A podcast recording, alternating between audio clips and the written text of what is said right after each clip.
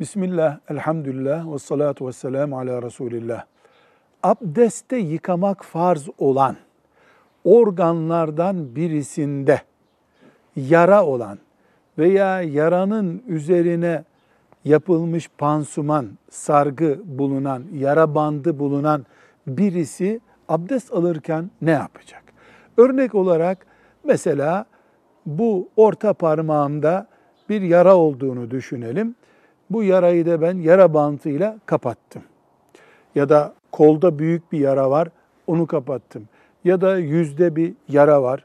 Veya yara yok ama bir tedavi görüyorum ve doktor mesela üç gün yüzünü yıkamayacaksın, su değdirmeyeceksin dedi. Bu tür uygulamalarda eğer Müslüman abdest organına su değdiremiyorsa, kolunu yıkayamıyorsa mesela veya yıkıyor ama sargılı olduğu için su alta değmiyorsa hiçbir sakıncası yok. Doktorun yıkama dediği yeri Müslüman yıkamaz. Abdestini diğer organlarıyla tamamlar. Mesela bazı tedavilerde gusül abdesti de almayacaksın. Üç gün, bir hafta banyoya girmeyeceksin deniyor. Aynı şey geçerli. Doktorun yıkamayacaksın dediği yer veyahut da yara belli, su değmemesi lazım, sargı. Bu tür durumlarda yaralı bölgeyi eliyle mesheder Müslüman. Nasıl yapar?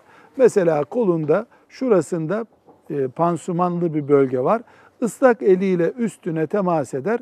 Tıpkı başını mesettiği gibi bu abdestimizde hiçbir sakınca yoktur. Eğer mesela gusletmeyeceksin diye uyardıysa doktor, gusletmesi de farz hale geldiyse teyemmüm yapar. Bu tip durumlarda da teyemmüm söz konusudur. Mesela ayağında çatlak olan birisi su temas etmesi sakıncalıdır veya yara iyileşsin diye pansuman yapmıştır. Ayağının o bölgesini yıkamaz. Pansumanın üstünden elini temas ettirmesi, ıslak elini temas ettirmesi yani mesetmesi yeterlidir. Velhamdülillahi Rabbil Alemin.